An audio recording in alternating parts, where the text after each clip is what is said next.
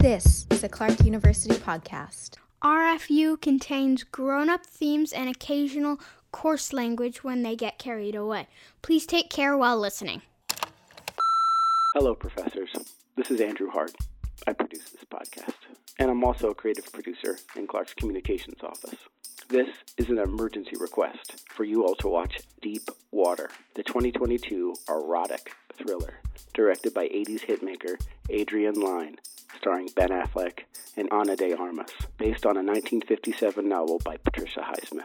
This film has everything a weak script, goofy performances, snails, and driving while texting accidents.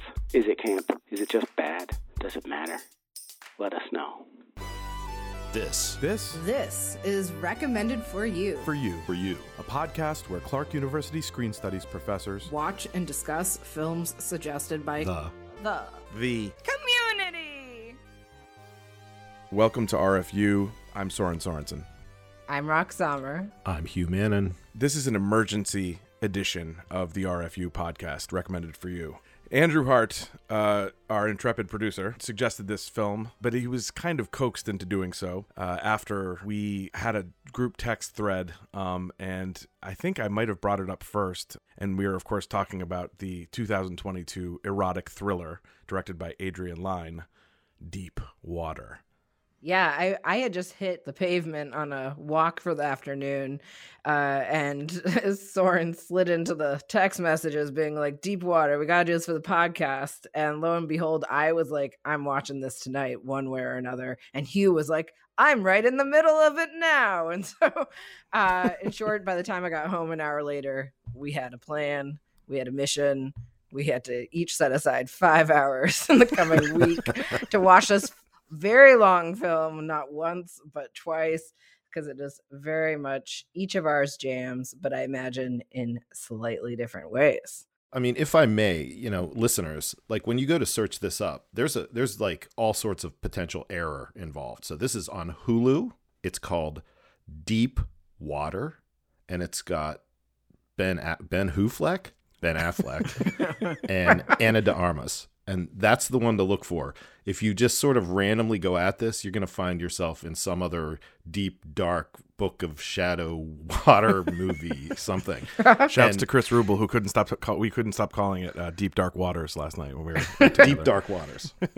Or Andrew Hart, who titled the name of this Zoom session Deep Wawa. Deep, Deep Wawa. Wawa, I think we should yeah. just call it Deep Wawa in Deep this Wawa. podcast. If we want someone else to blame other than Hulu, we can also blame one Patricia Highsmith, the novelist uh, who wrote the 1957 novel of this very same name, and who's also and arguably more well known for books along the lines of Strangers on a Train, Talented Mr. Ripley, and The Price of Salt, all of which have been adapted into incredible films by folks like Hitchcock, Wenders, uh, Mangala, whose name I never pronounce right, uh, and Cavani and Haynes. Um, heavy hitters. All right. heavy hitters. All. Heavy hitters. and in fact, I only had clued into myself that Patricia Highsmith is someone whose novels I might want to check out because I realized she was responsible uh, for the narratives of a number of my favorite films, including those previously mentioned. But this film, yes, stars Ben Affleck as Vic Allen, a wealthy techie responsible for designing a computer chip used in drone warfare. Uh, and Vic Allen is married to a woman named Melinda, played by Ana de Armas, and the two have a six year old daughter named Trixie. The film is set in Louisiana, and the central dramatic conflict revolves around Melinda's serial affairs, which she flaunts in front of Vic and their friends to many's embarrassment, least of which is Vic, uh, though he shrugs it off whenever, whenever his friends press him about it. Uh, before long, Vic develops a proclivity for murder.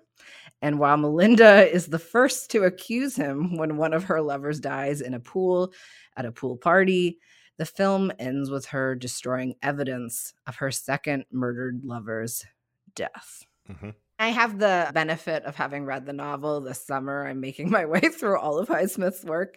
And the interesting thing about this novel is actually one of the slowest and most boring for quite a while. There is this like not murdering people is really teased out for a long time.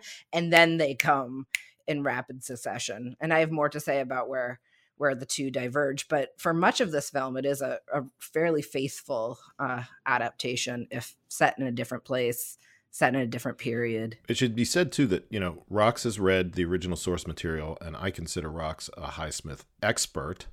Whereas not only am I not a Highsmith expert, but I did not read this particular um, novel before seeing this, and so my experience of this film is going to be really, I think, different. One of our responses to the House of Gucci was that it wasn't camp enough and it didn't deliver enough of the bad to be good. And this film boy, this film for me really delivers the bad in a way that I can completely get on board with. This film is really cohesively what it is. It's thoroughly deep wawa, and you may not like what it's doing, and what it's doing may not be objectively good, but it is very certain of what it's doing, and I really dig that. Can you say more? What it's doing, I've got a list in my notes, and we can tackle this however you want, but a list in my notes that I called uh, the ARF Woot. So we were talking the other night about acronyms. So my acronym for this is ARFWOOT. Just so anybody, just just just to clear things up, he said we were talking the other night about acronyms. I just want everybody to right. have a picture of what our personal lives are what, like outside of this podcast, outside it's of hat, hat stuff. Yeah. This is what screen Ooh-wee. faculty discuss in their off time. Um, and so ARFWOOT stands for any right thinking filmmaker would obviously omit this.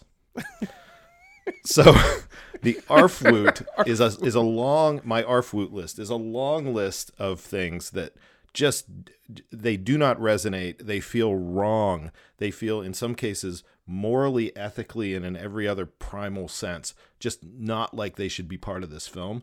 And I I am totally there for it. I'll just give you a couple. Number one, weird Kubrick esque shot of two people in the hallway at a party with paper bags on their heads with weird faces painted on them. Why is that there? Never explained. We don't know who these people are. It's just there, and we have to contend with it. Later, drunk Melinda in the car finds Trixie's finds her daughter Trixie's lunchbox, takes a half-eaten apple out of it. It's brown after having been bitten by Trixie at lunch and discarded, she picks it up, starts eating it, and feeds a piece to Vic. Who would do this? A brown oxidized apple? You've got to be joking. Out of a child's lunchbox? It's so like, brown. Which is a pit like they, of bacteria. Yeah, it's got food coloring on it. they, they were really, you know, they overbrowned this apple. One more, and then we can come back if you feel like it or not.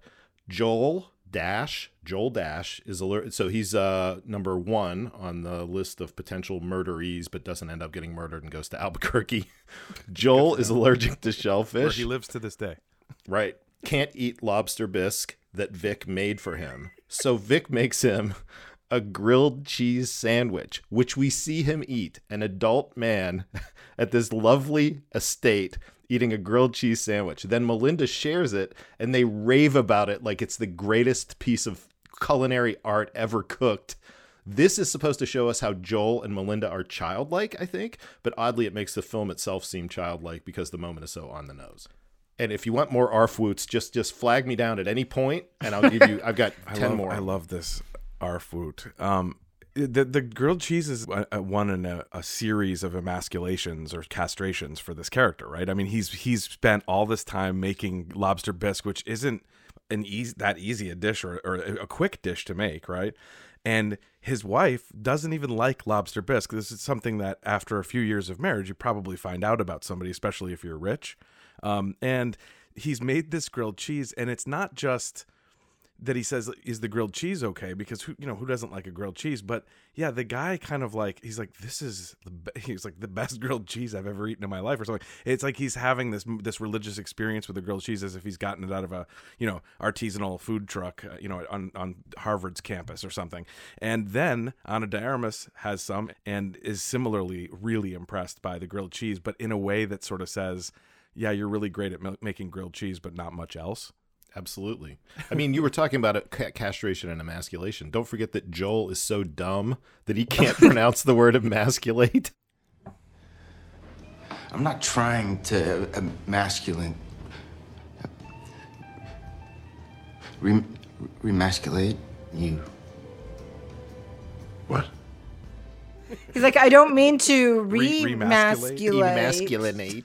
Yeah. Yeah. yeah, he, he's re and uh, and this is where like the thematically like the film is like right on the nose of a Highsmith novel and this Highsmith novel. So Victoria Hesford, who is a true Highsmith expert, um, writes of this novel that this is like a, a story in which the private space of home and family and their structuring gender asymmetry are turned inside out right and that is the crisis at hand um, that we have uh, a man in the kitchen and a woman sleeping around right um, and in the case of the novel it's coming in this like very particular historical like moment when uh, the home is being touted as like the defining space uh, of like American citizenry, right?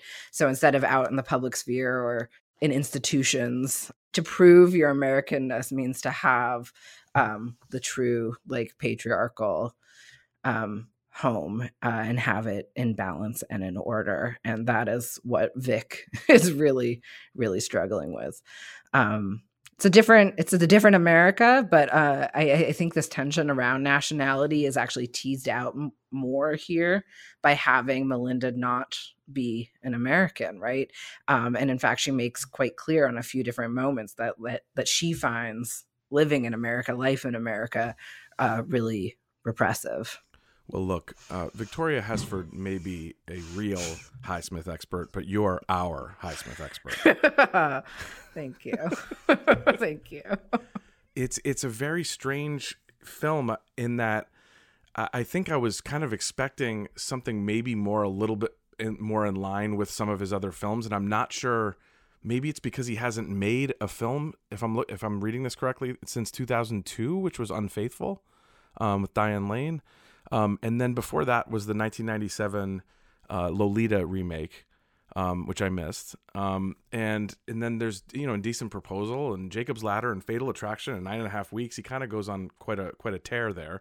Um, but this is a film that I, I I was sort of ready to find either of these people or both of them together or or or her you know she and her lovers to be you know sort of exceedingly appealing or, or that, that there was going to be something more kind of sexualized or erotic about this erotic thriller. And I, I didn't it didn't really connect in that way. There was something kind of off-putting about the whole thing and i was trying to figure out why.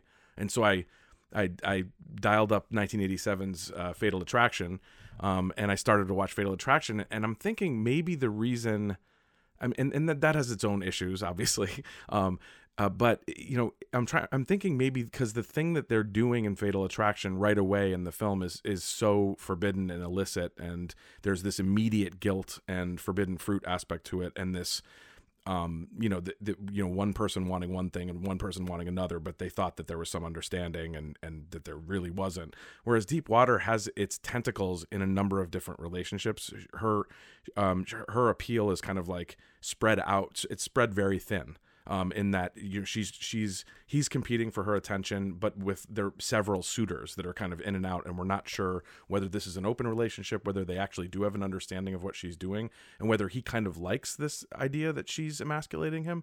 Um, and I don't know how you watch this film without thinking he's getting some pleasure out of it, and certainly when he develops a taste for homicide that, that, that goes even further i think but i so i don't know if i'm saying that well but i'm i was trying to figure out a way into this by looking at Fatal Attraction, and, Yeah. it didn't really work. I think I mean there's a there's I think you're right on the money. I, I think the uh, issue here is that you know you've got a film where the male protagonist seems um, oddly too emotionally traumatized. So so let's say this is an open relationship and they've talked about it and she's allowed to have these affairs. He's not going to, but she's perfectly allowed to and they've worked that out and that's just what this relationship entails.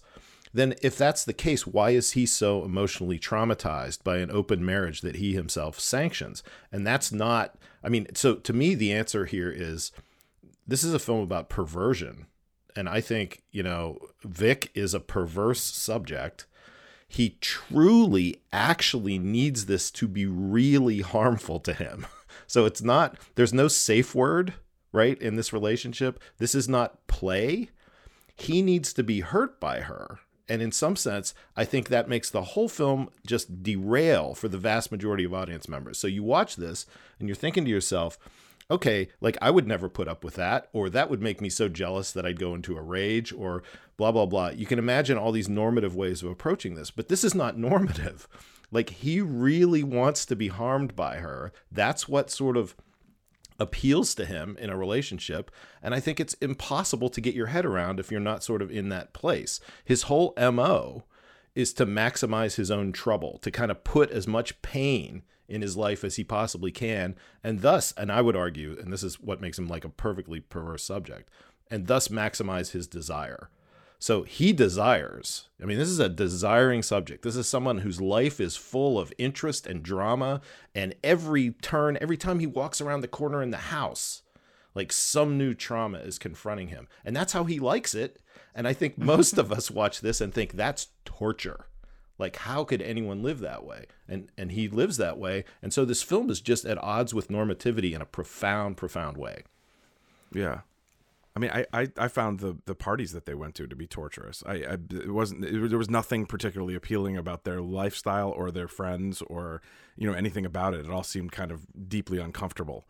Um, and I, I guess I guess that's I guess that's part of the point. Um, but I yeah I don't I don't I'm not sure if I could if I if I was really feeling you know any of the feelings that he's he was you know going for. I, I was also wondering aloud. I, I found myself kind of thinking, w- was there a deleted scene where uh, Ben Affleck muses about uh, the snail's ability to eat wallets, like um, and ID cards, because when he, he one of the one of the people that he kills, he has the wallet on him, and he, he we we learn by the end of the film, spoiler alert, that he's placed this wallet in a little terrarium with some snails.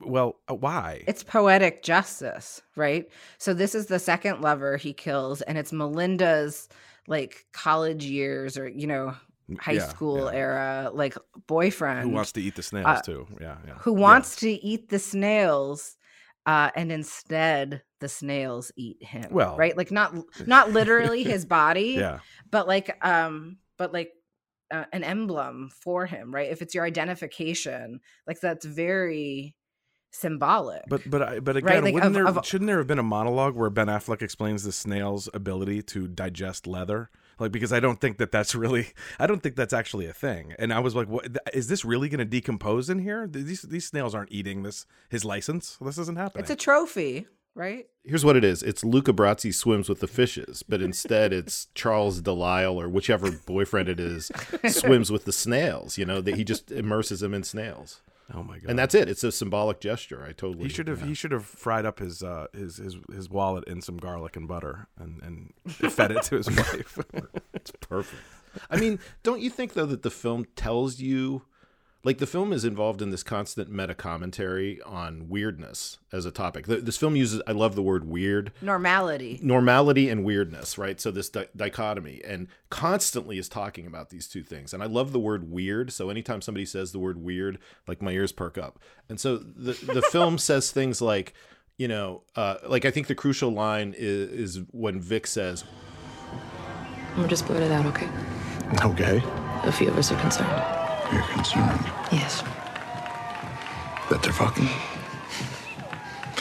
What if your concerns aren't my concerns?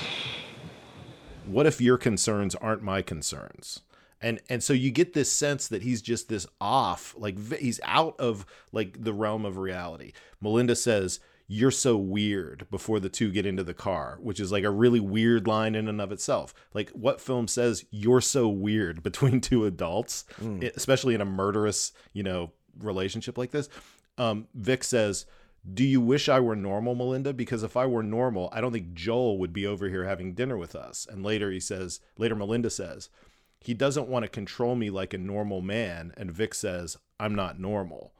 Um, honestly, like the film makes the point, makes a point that I think most Hollywood films would never dare to make, which is, and again, this is a quote. Vic says this to Trixie people are strange and grown ups are complex. And the complexity here is that this guy is not desiring like most people desire. Like what he wants is to desire. Like he wants, he, he desires to desire. And that means, you know, as crazy as her, you know, approach to like relationships and sexuality is, like he's there for it because he wants his life to be full of trouble. Don says, "You're Don, the superego in the film says, You're a weird guy. So I've been told. "You're a weird guy," and Vic says, "So, so I've been told." It's just, it's just telling you what it's about, you know. It's like Jeremy Irons, like you have no idea, like that kind of reversal of fortune. Yeah. like Klaus von Bülow or something, right? Yeah, yeah. Yeah, well, a young college age Patricia Highsmith journaled the morbid, the cruel, the abnormal fascinates me. Um, she also, a few years later, described murder as a kind of making love, a kind of possessing.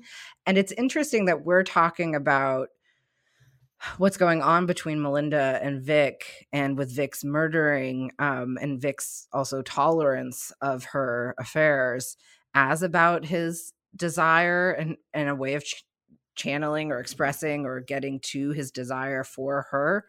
But I think what often happens in Highsmith novels is the the the mur- the murdered is the love object right? Um and there is a sort of social pressure to get these um people who are making a fool of him out of his way but there's also a way in which Vic Allen in the book is like a very repressed subject who can't love so freely um and be so sexually expressive. He's a very like yeah very not asexual in the way that we use it today as a like a denatarian term but um he's a very like non-sexual being including with melinda right? Um and that's changed here and that's one of the huge um shifts.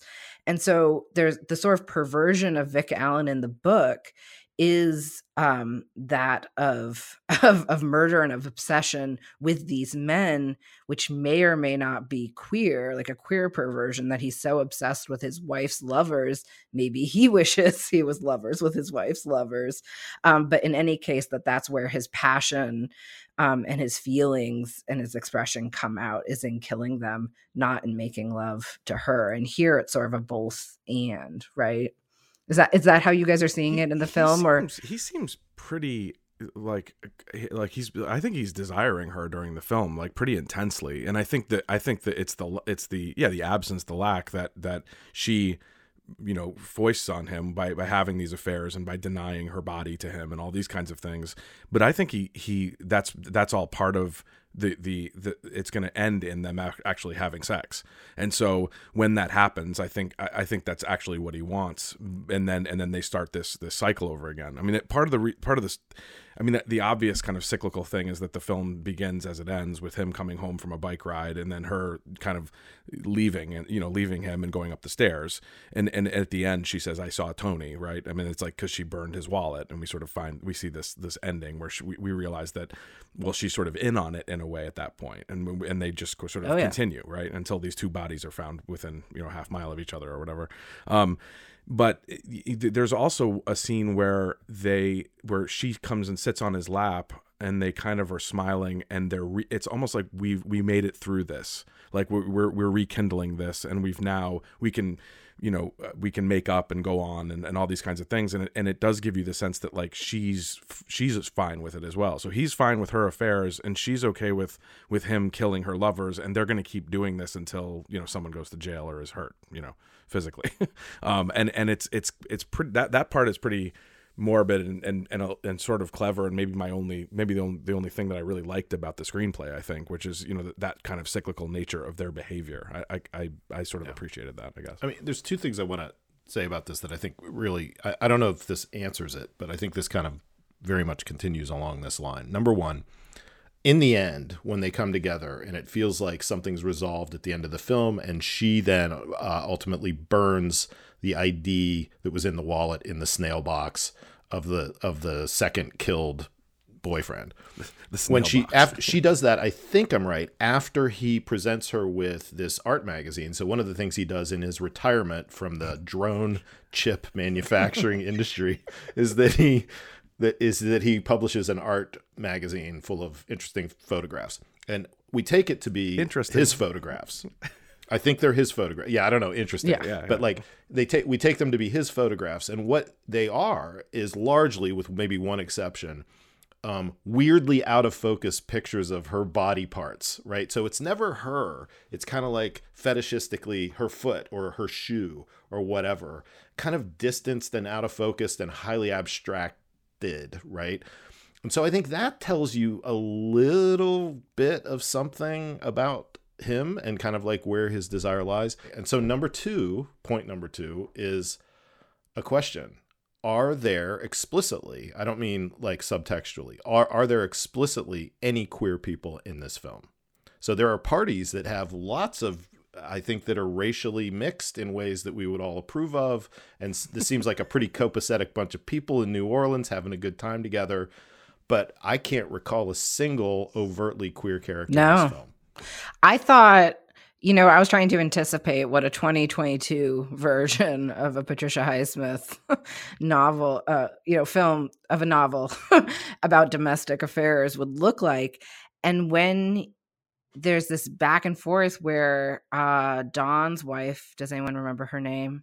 The blonde woman? Kelly, right? Yeah, Kelly Wilson at this second party that they attend, which is a daytime party, um, you know, sees Melinda on the dance floor as Melinda always is, and she comments to Vic, who she's just met, "Your wife is gorgeous," uh, and then Vic asks her to dance, which is just out of. we can talk about non-dancing men as perverse psychopaths if you two want, but anyways, Wait, what about uh, a non-dancing the- man who just suddenly decides to dance? That's even worse. Right. That's even worse. But um, this prompts him to ask Kelly to dance uh, to Melinda and everyone else's surprise. Uh, and then they have this huge marital spat on the way home in the car. Uh, because Melinda is jealous of Kelly, and did he want to? And because Kelly, and she starts by saying, "Is Kelly's quite beautiful." So these two women have commented on each other's physical beauty, and I really thought they were going to throw a woman lover in the mix, Mm. right? Like Melinda's having all these like affairs with men. Like, why not Why just for the heck of Yeah. it, or maybe for the to spite Vic or to turn on Vic for for one reason or another. Yeah, um, go there, but that's not where it went. No. I mean, I, I, I mean, from a kind of semiotic perspective, like I, I thought uh, very much along the same lines. I kept thinking, why isn't one of these couples? So you know, um, Yeah. Yeah. Vic's got these friends, these two guy friends. Yeah, they're like, all why isn't one of them in a gay heterosexual couples, relationship? right. Yeah, yeah. So why isn't like Lil Rel Howery, and I can't remember her name. Mary is his the character's name who plays his wife. Why isn't that a gay couple? And it's just not. Or this why- is just like Yeah. straight down the line heteronormative again and again. yeah, And it's a real question, like why? Yeah. Why isn't like there a butch lesbian that's part of the bro pack? Totally. I would do it. Well, they- Totally. they, they are they, they, they're they are kind of making an effort in extras casting and in and in but you know the the day players and the people who play the sort of collected you know uh, window dressing. But it's like yeah, you're right. It's it's it's very and maybe that's just sort of staying true to the novel, quote unquote, or trying to trying to really kind of comment about heteronormativity and and how but but it does what movies always do, which is that uh, th- this idea of be, ha, opening up a relationship or having or having a, a, a male with this kind of idea of being humiliated or emasculated can never work. There's nothing, or or maybe it does work at the end. It's not really a sad ending. I mean, for them, for the for the No, relationship, I- it's a happy ending, right? Yeah, we can.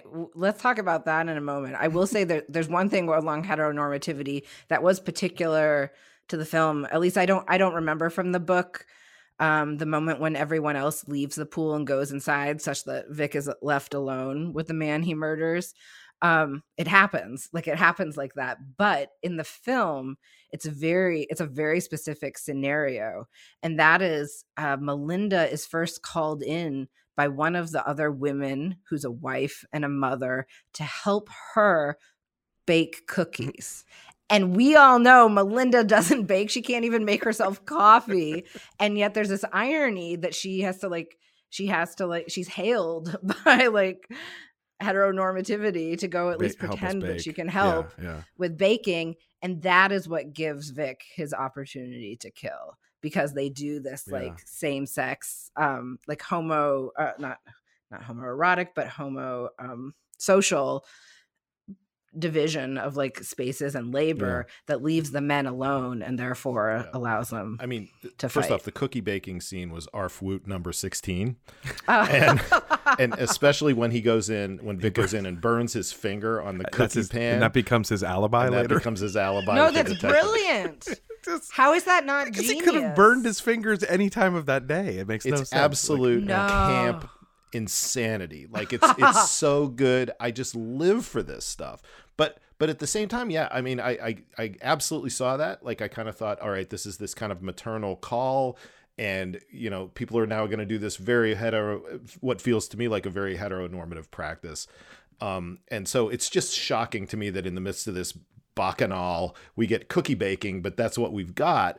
And so i guess like isn't like what i'm saying is not by the way this film needs more queer characters. Like, sure, that would be fine, but my point is that it doesn't have those queer characters and ends up being some sort of weird meditation on straightness taken to its radical extreme or something. Like, you know, we talk a lot about gay camp, and this is like, so gay camp is camp, gay camp is fun, gay camp is a celebration. This is straight camp and it's murder. It's you know, it's it's Yeah, just it's horrible and it's boring and it's incomprehensible.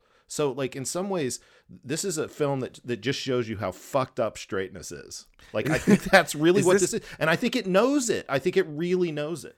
But can you make a film about boredom and incomprehensibility without being boring and incomprehensible? I mean, that's Good the question. that- that's the question. Yeah. so i would say like yes and no Yeah. and th- that it is like owes much to like its thinking with highsmith um but and I, now i'll get to where the two plots greatly diverge um and that is in the very end and so my other joking slogan about this film is like make heterosexuality hot again so part of what I've sort of teased at is like Vic Allen is different. Like his desire for Melinda is is like tied up um in his murder in a way that it isn't in the book. It's more very directly about like power and control and um owning one's like property, like this elaborate you know space and mansion and one's woman in this like you know really like fucked up way but it also but like the genius of a highsmith novel is that it get it like reels you in so that you can you get why vic is mad. Like melinda is acting horribly and i think she's even more like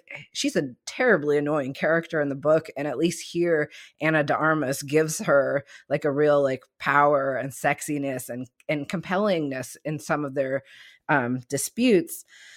Um but but it's also like working for Vic, right? And it works out in the end. You you know, Soren said like they're going to keep repeating this, but I'm also not sure. Like at least for the time being, Vic has like finally like met her like need for a passionate man who will stick by her and do anything for her. Um and so they are now like colluding uh in this crime and this violence.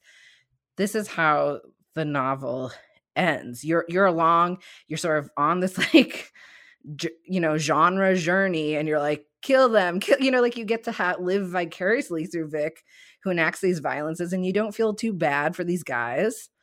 'Cause they're Um, terrible in their own ways too. I mean, it's just a movie or it's just a novel, right? Yeah. yeah. and this is what the genre does. Yeah. And this book crosses the fucking line. And what is so upsetting is the book ends with Vic killing Melinda. Wow. Yeah. And and getting caught and being taken away by the police from his home and his daughter.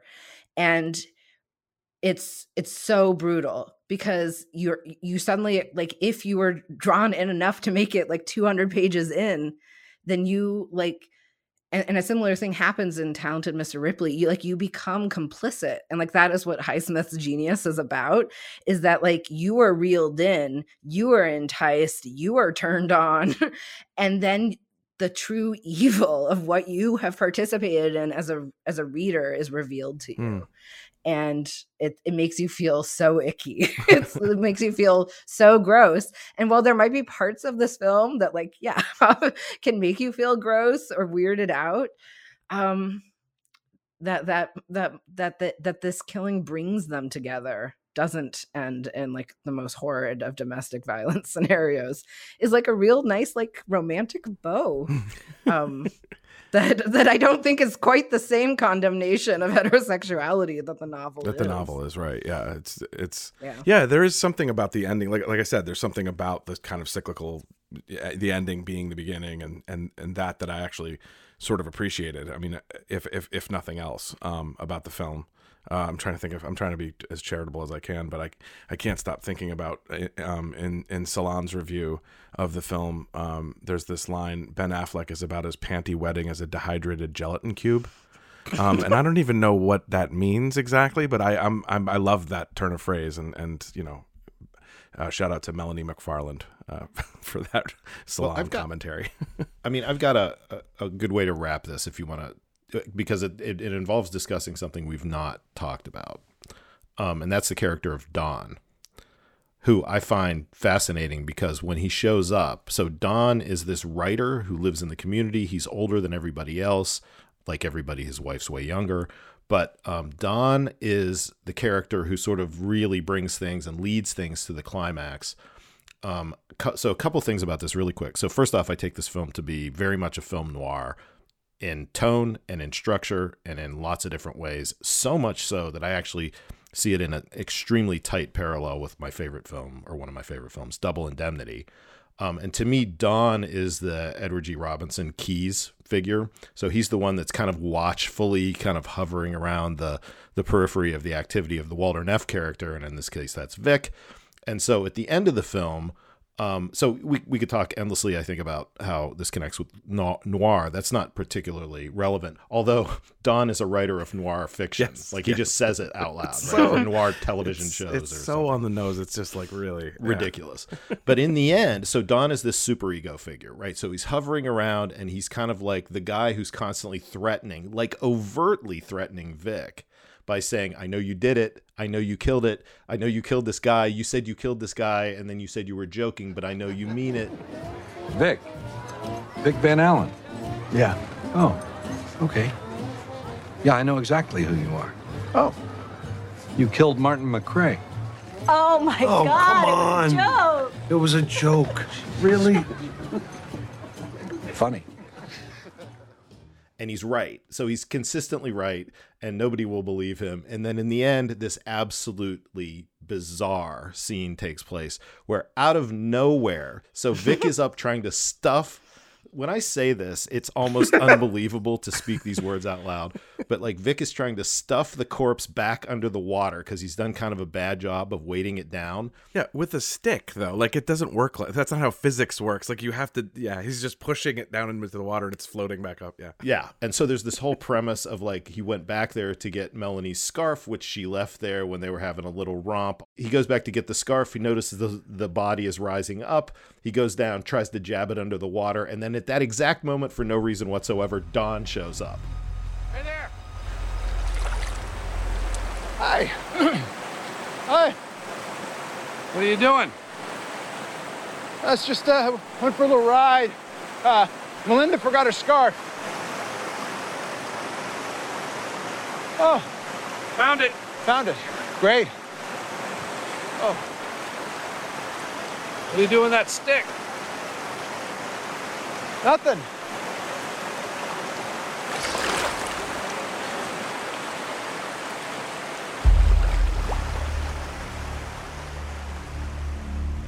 Like like Louisiana's not a pretty big place with a lot of like intricate woodland areas to go visit. Don just happens to be at the exact right spot and he sees him and he's watching him jab the body down and he says, Hey, what are you doing? and that's it. As soon as he sees the hand come up above the water, Vic goes, starts chasing him, and it turns into a bike versus car chase, which makes absolutely no sense whatsoever. Uh, in what universe can a bike catch up with a Subaru? It ain't gonna happen. Well, this guy's a this guy's a really poor driver and and Ben Affleck knows all the shortcuts. Yeah. He's trying. He's trying to text as he's driving. I was was goddamn fucking autocorrect.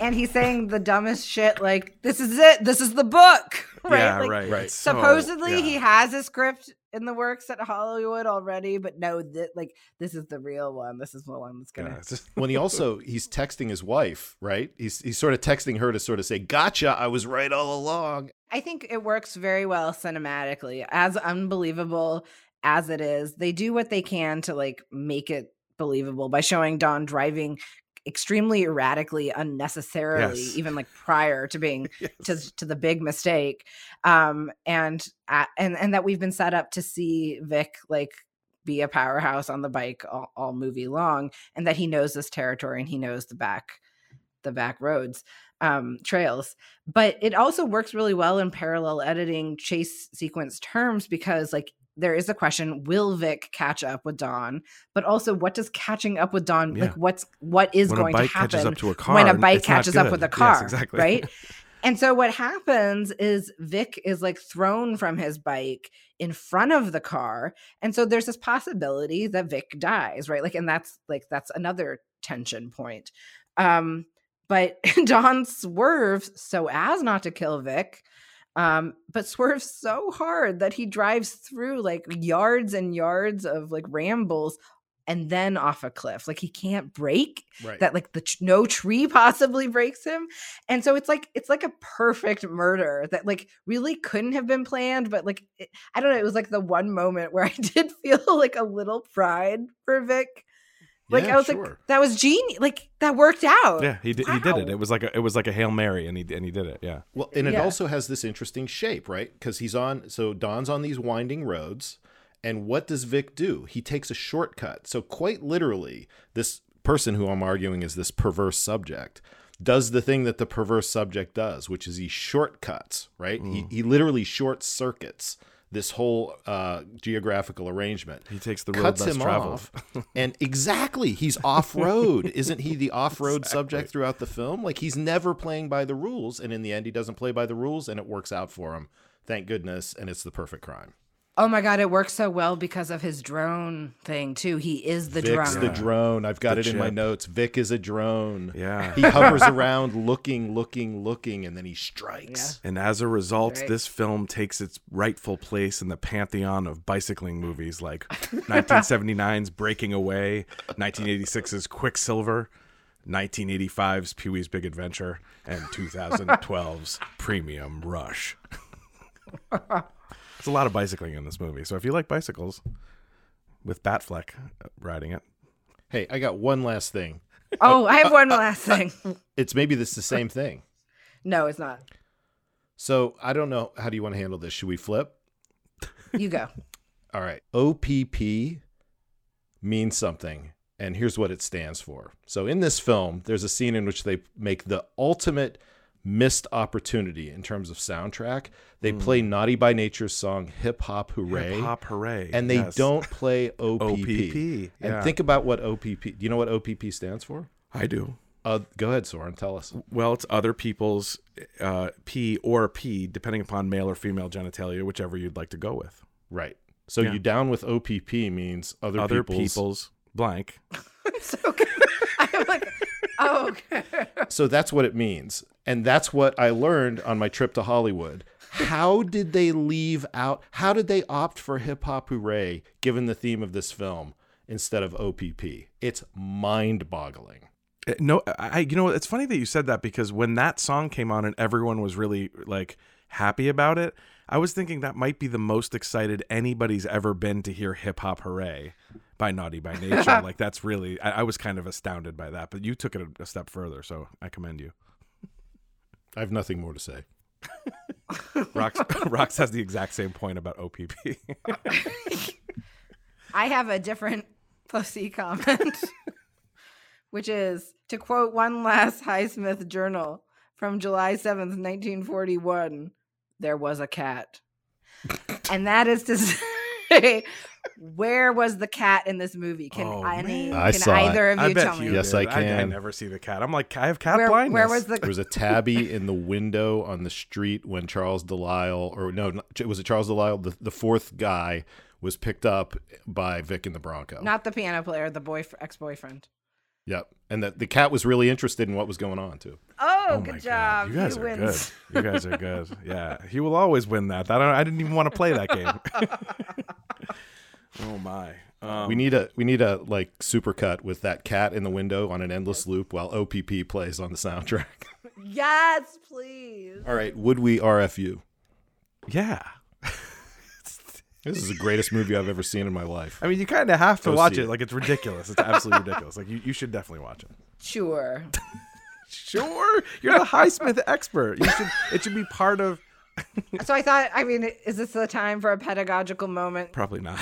Uh, you know, ugh, I guess there, I wouldn't recommend this film as much as other films that I have recommended on this podcast. That being said, I would assign the heck out of this film and i would love some my dream course someday uh and i just need some time to like ruminate on it. So i, I know i have the privilege of of teaching this whenever nearly whenever i want but someday i would love to do a highsmith course where we read her novels watch all the cinematic adaptations. This one will certainly be there as well as read the journals and the journals of her lovers. It is it is it will be a wild course and i'm i'm really in some ways waiting waiting for the right cohort um who will be down with this sort of project Wait, does this rank near the bottom of Highsmith adaptations? yeah okay. yeah, that's That's that's, my way of saying Yeah. of saying that but it was fun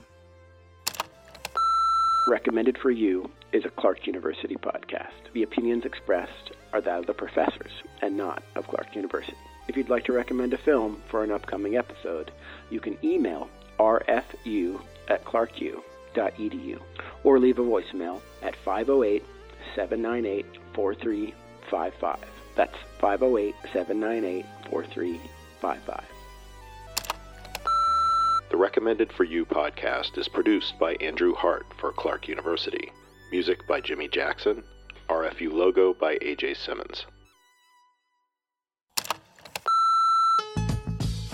As we end this season, I say thank you to Andrew, thank you to Rox, and thank you to Hugh, um, and congratulations to Rox. A double congratulations to Rox on their book and their marriage.